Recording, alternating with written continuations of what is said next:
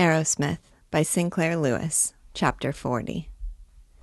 Dr. and Mrs. Rippleton Holabird had invited only Joyce and Martin to dinner. Holabird was his most charming self. He admired Joyce's pearls, and when the squabs had been served, he turned on Martin with friendly intensity. Now, will Joyce and you listen to me most particularly? Things are happening, Martin, and I want you, no, science wants you to take your proper part in them. I needn't, by the way, hint that this is absolutely confidential. Dr. Tubbs and his League of Cultural Agencies are beginning to accomplish marvels, and Colonel Minnigen has been extraordinarily liberal. They've gone at the League with exactly the sort of thoroughness and taking it slow that you and dear old Gottlieb have always insisted on. For four years now, they've stuck to making plans. I happen to know that Dr. Tubbs and the Council of the League have had the most wonderful conferences with college presidents and editors and club women and labor leaders, the sound, sensible ones, of course, and efficiency experts, and the more advanced advertising men and ministers, and all the other leaders of public thought. They've worked out elaborate charts classifying all intellectual occupations and interests, with the methods and materials and tools, and especially the goals, the aims, the ideals, and moral purposes that are suited to each of them. Really tremendous.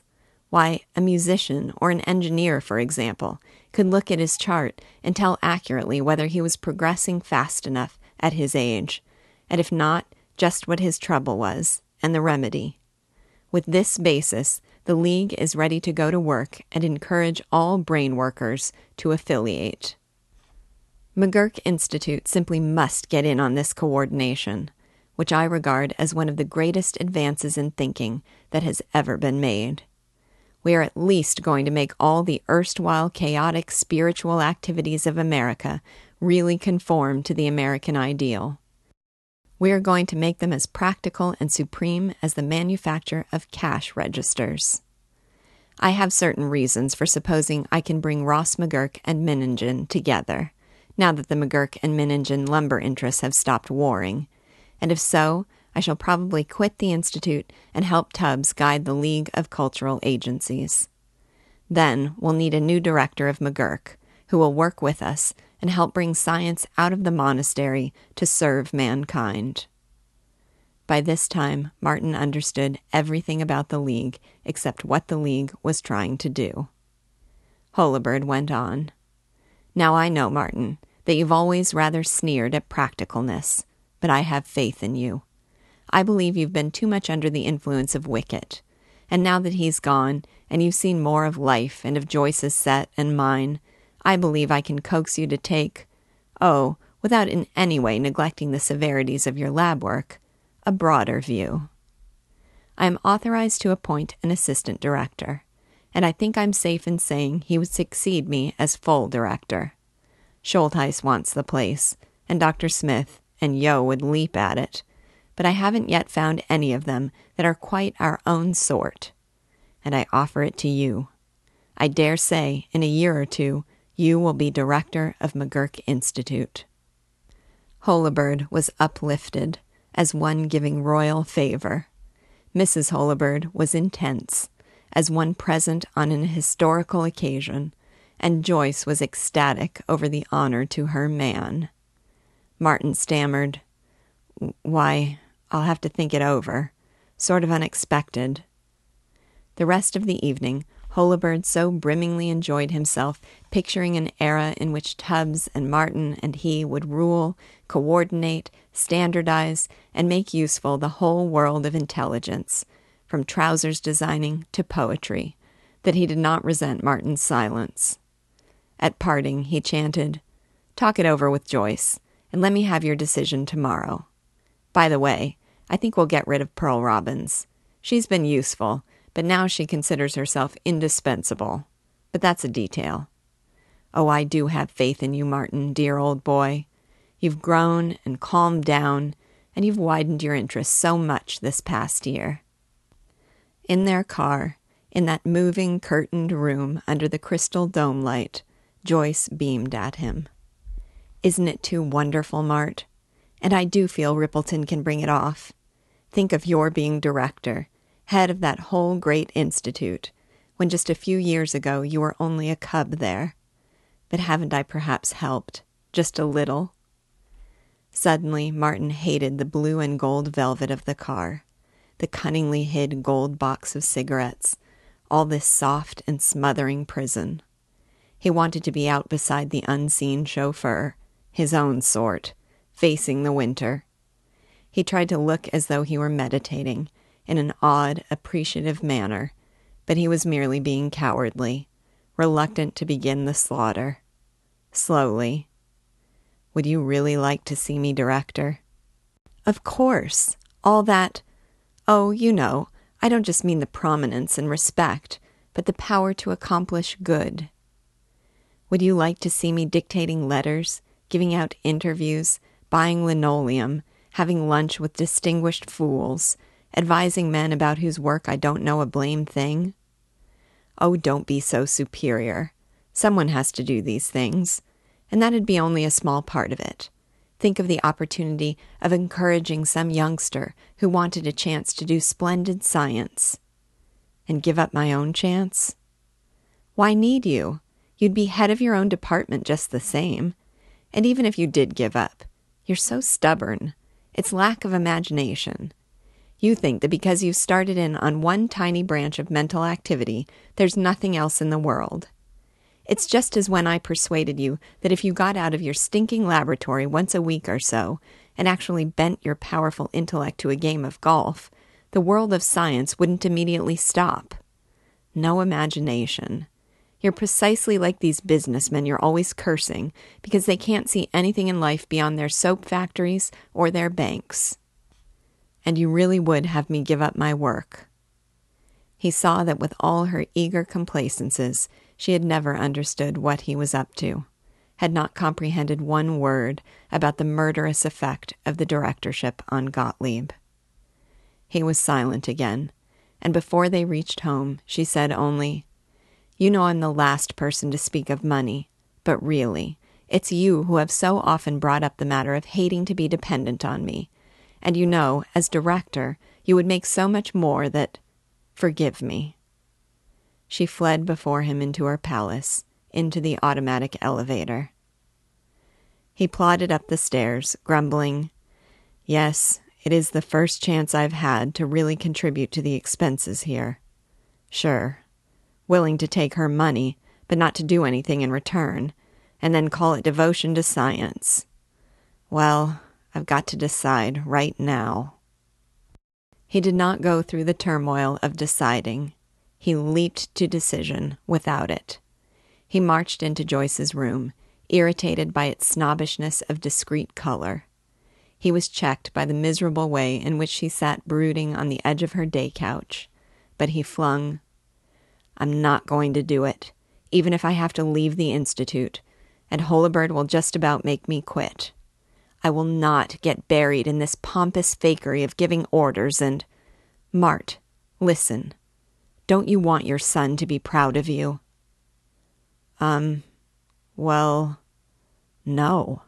Not if he's to be proud of me for being a stuffed shirt, a sideshow barker. Please don't be vulgar. Why not? Matter of fact, I haven't been vulgar enough lately. What I ought to do is go to Bertie's Rest right now and work with Terry. I wish I had some way of showing you.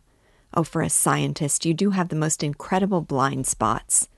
I wish I could make you see just how weak and futile that is. The wilds, the simple life, the old argument. It's just the absurd, cowardly sort of thing these tired highbrows do that sneak off to some esoteric colony and think they're getting strength to conquer life when they're merely running away from it. No. Terry has his place in the country only because he can live cheaper there. If we, if he could afford it, he'd probably be right here in town, with garçons and everything like McGurk, but with no director Holabird, by God, and no director Arrowsmith. Merely a cursing, ill bred, intensely selfish director Terry Wickett. Now, by God, let me tell you, Martin, do you need to emphasize your arguments by a by God in every sentence? Or have you a few other expressions in your highly scientific vocabulary? Well, I have enough vocabulary to express the idea that I'm thinking of joining Terry. Look here, Mart. You feel so virtuous about wanting to go off and wear a flannel shirt and be peculiar and very, very pure. Suppose everybody argued that way. Suppose every father deserted his children whenever his nice little soul ached. Just what would become of the world? Suppose I were poor, and you left me, and I had to support John by taking in washing. It'd probably be fine for you, but fierce on the washing. No, I beg your pardon. That was an obvious answer. But I imagine it's just that argument that's kept almost everybody, all these centuries, from being anything but a machine for digestion and propagation and obedience. The answer is that very few ever do, under any condition, willingly leave a soft bed for a shanty bunk in order to be pure, as you very properly call it. And those of us that are pioneers, oh, this debate could go on forever. We could prove that I'm a hero, or a fool, or a deserter, or anything you like. But the fact is, I've suddenly seen I must go. I want my freedom to work, and I herewith quit whining about it and grab it. You've been generous to me. I'm grateful. But you've never been mine.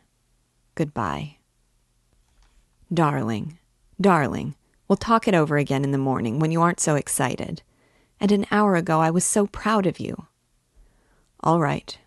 Good night but before morning, taking two suitcases and a bag of his roughest clothes, leaving for her a tender note which was the hardest thing he had ever written, kissing his son and muttering, Come to me when you grow up, old man. He went to a cheap side street hotel. As he stretched on the rickety iron bed, he grieved for their love. Before noon, he had gone to the Institute, resigned, taken certain of his own apparatus and notes and books and materials, refused to answer a telephone call from Joyce, and caught a train for Vermont. Cramped on the red plush seat of the day coach, he who of late had ridden in silken private cars, he grinned with the joy of no longer having to toil at dinner parties. He drove up to Bertie's Rest in a bobsled. Terry was chopping wood in a mess of chip littered snow. Hello, Terry. Come for keeps. Fine, Slim. Say, there's a lot of dishes in the shack need washing. Part 2 He had become soft. To dress in the cold shanty and to wash in icy water was agony. To tramp for three hours through fluffy snow exhausted him but the rapture of being allowed to work 24 hours a day without leaving an experiment at its juiciest moment to creep home for dinner, of plunging with Terry into arguments as cryptic as theology and furious as the indignation of a drunken man, carried him along, and he felt himself growing sinewy. Often he meditated on yielding to Joyce so far as to allow her to build a better laboratory for them, and more civilized quarters with only one servant, though, or two at the most, and just a simple, decent bathroom. She had written, You have been thoroughly beastly, and any attempt at reconciliation, if that is possible now, which I rather doubt, must come from you. He answered, describing the ringing winter woods, and not mentioning the platform word reconciliation. Part 3 they wanted to study further the exact mechanism of the action of their quinine derivatives. This was difficult with the mice which Terry had contrived to use instead of monkeys, because of their size.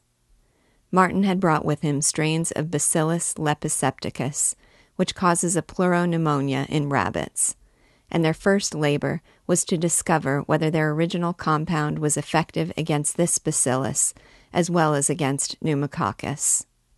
Profanely, they found that it was not. Profanely and patiently, they trudged into an infinitely complicated search for a compound that should be. They earned their living by preparing sera, which rather grudgingly they sold to physicians of whose honesty they were certain, abruptly refusing the popular drug vendors. They thus received surprisingly large sums, and among all clever people, it was believed that they were too coyly shrewd to be sincere.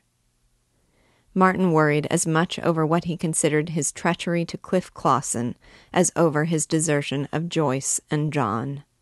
But this worrying he did only when he could not sleep.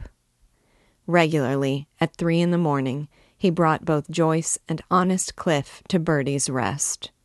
And regularly, at six, when he was frying bacon, he forgot them. Terry, the barbarian, once he was free of the tittering and success pawing of Holabird, was an easy campmate. Upper berth or lower was the same to him. Until Martin was hardened to cold and fatigue, Terry did more than his share of woodcutting and supply toting, and with great melody and skill he washed their clothes.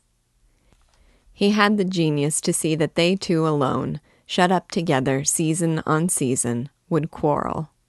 He planned with Martin that the laboratory scheme should be extended to include eight, but never more, maverick and undomestic researchers like themselves, who should contribute to the expenses of the camp by manufacturing sera, but otherwise do their own independent work, whether it should be the structure of the atom or a disproof of the results of Doctors Wickett and Arrowsmith. Two rebels, a chemist now caught in a drug firm, and a university professor, were coming next autumn. It's kind of miserable return to monasteries, grumbled Terry, except that we're not trying to solve anything for anybody but our own fool selves.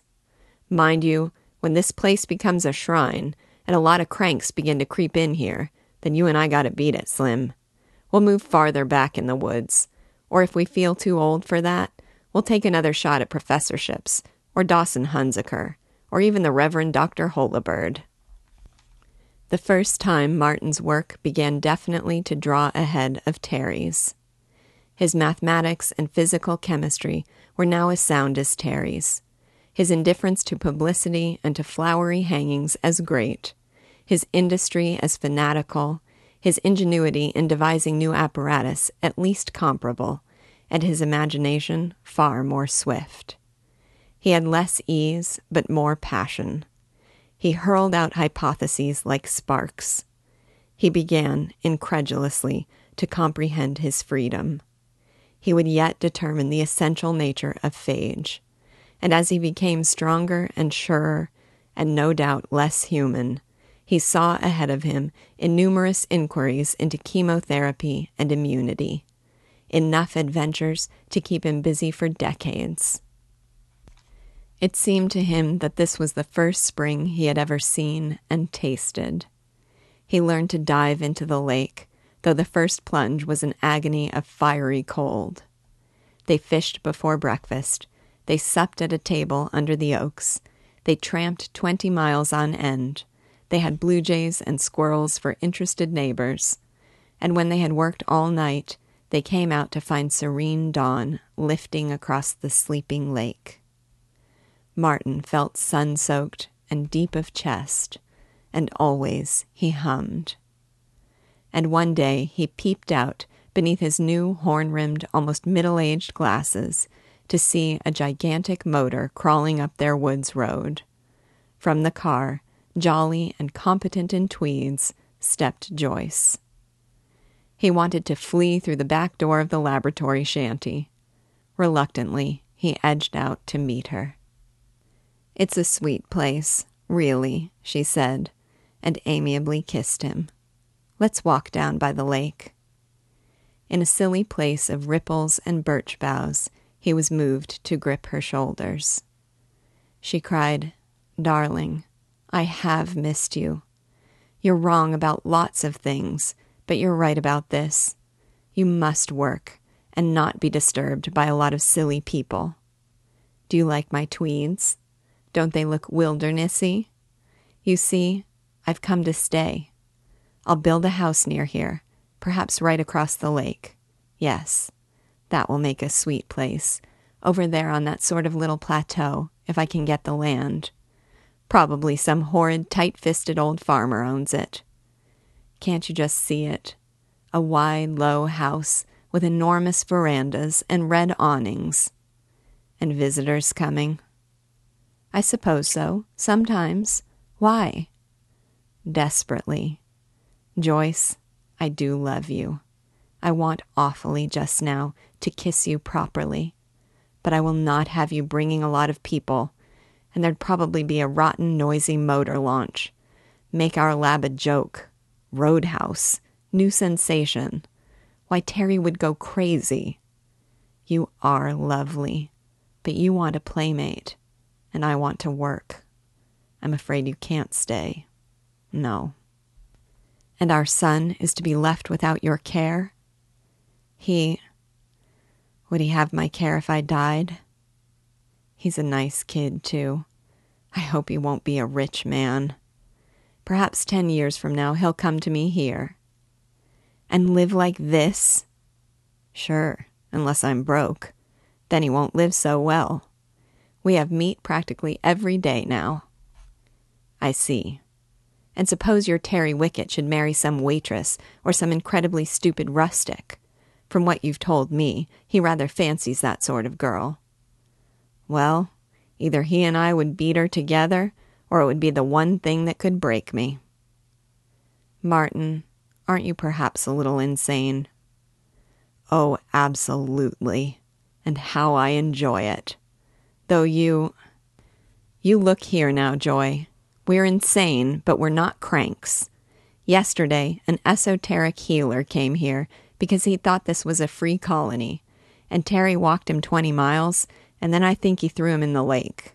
No, gosh, let me think. He scratched his chin. I don't believe we're insane. We're farmers.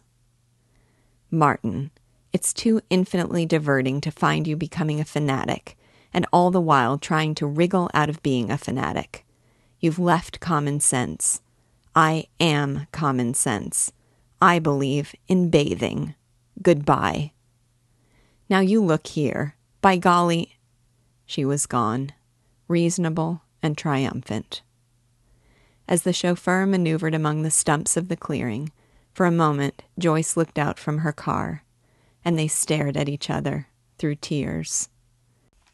They had never been so frank, so pitiful, as in this one unarmored look which recalled every jest, every tenderness, every twilight they had known together but the car rolled on unhalted, and he remembered that he had been doing an experiment. Part 4 On a certain evening of May, Congressman Almus Pickerbaugh was dining with the President of the United States. When the campaign is over, Doctor, said the President, I hope we shall see you a cabinet member, the first Secretary of Health and Eugenics in the country. That evening, Dr. Rippleton Holabird was addressing a meeting of celebrated thinkers assembled by the League of Cultural Agencies. Among the men of measured merriment on the platform were Dr. Aaron Schultheis, the new director of McGurk Institute, and Dr. Angus Duer, head of the Duer Clinic and professor of surgery in Fort Dearborn Medical College. Dr. Holabird's epical address was being broadcast by radio to a million ardently listening lovers of science. That evening, Bert Tozer of Wheatsylvania, North Dakota, was attending midweek prayer meeting. His new Buick sedan awaited him outside, and with modest satisfaction he heard the minister gloat The righteous, even the children of light, they shall be rewarded with a great reward and their feet shall walk in gladness, saith the Lord of hosts. But the mockers, the sons of Belial, they shall be slain betimes, and cast down into darkness and failure, and in the busy marts they shall be forgot. That evening, Max Gottlieb sat unmoving and alone in a dark small room above the banging city street. Only his eyes were alive. That evening, the hot breeze languished along the palm waving ridge, where the ashes of Gustav Sondelius were lost among cinders, and a depression in a garden marked the grave of Leora. That evening, after an unusually gay dinner with Latham Ireland, Joyce admitted, Yes, if I do divorce him, I may marry you. I know. He's never going to see how egotistical it is to think he's the only man living who's always right. That evening, Martin Arrowsmith and Terry Wickett lolled in a clumsy boat, an extraordinarily uncomfortable boat, for out on the water. I feel as if I were really beginning to work now, said Martin. This new quinine stuff may prove pretty good. We'll plug along on it for two or three years, and maybe we'll get something permanent. And probably we'll fail.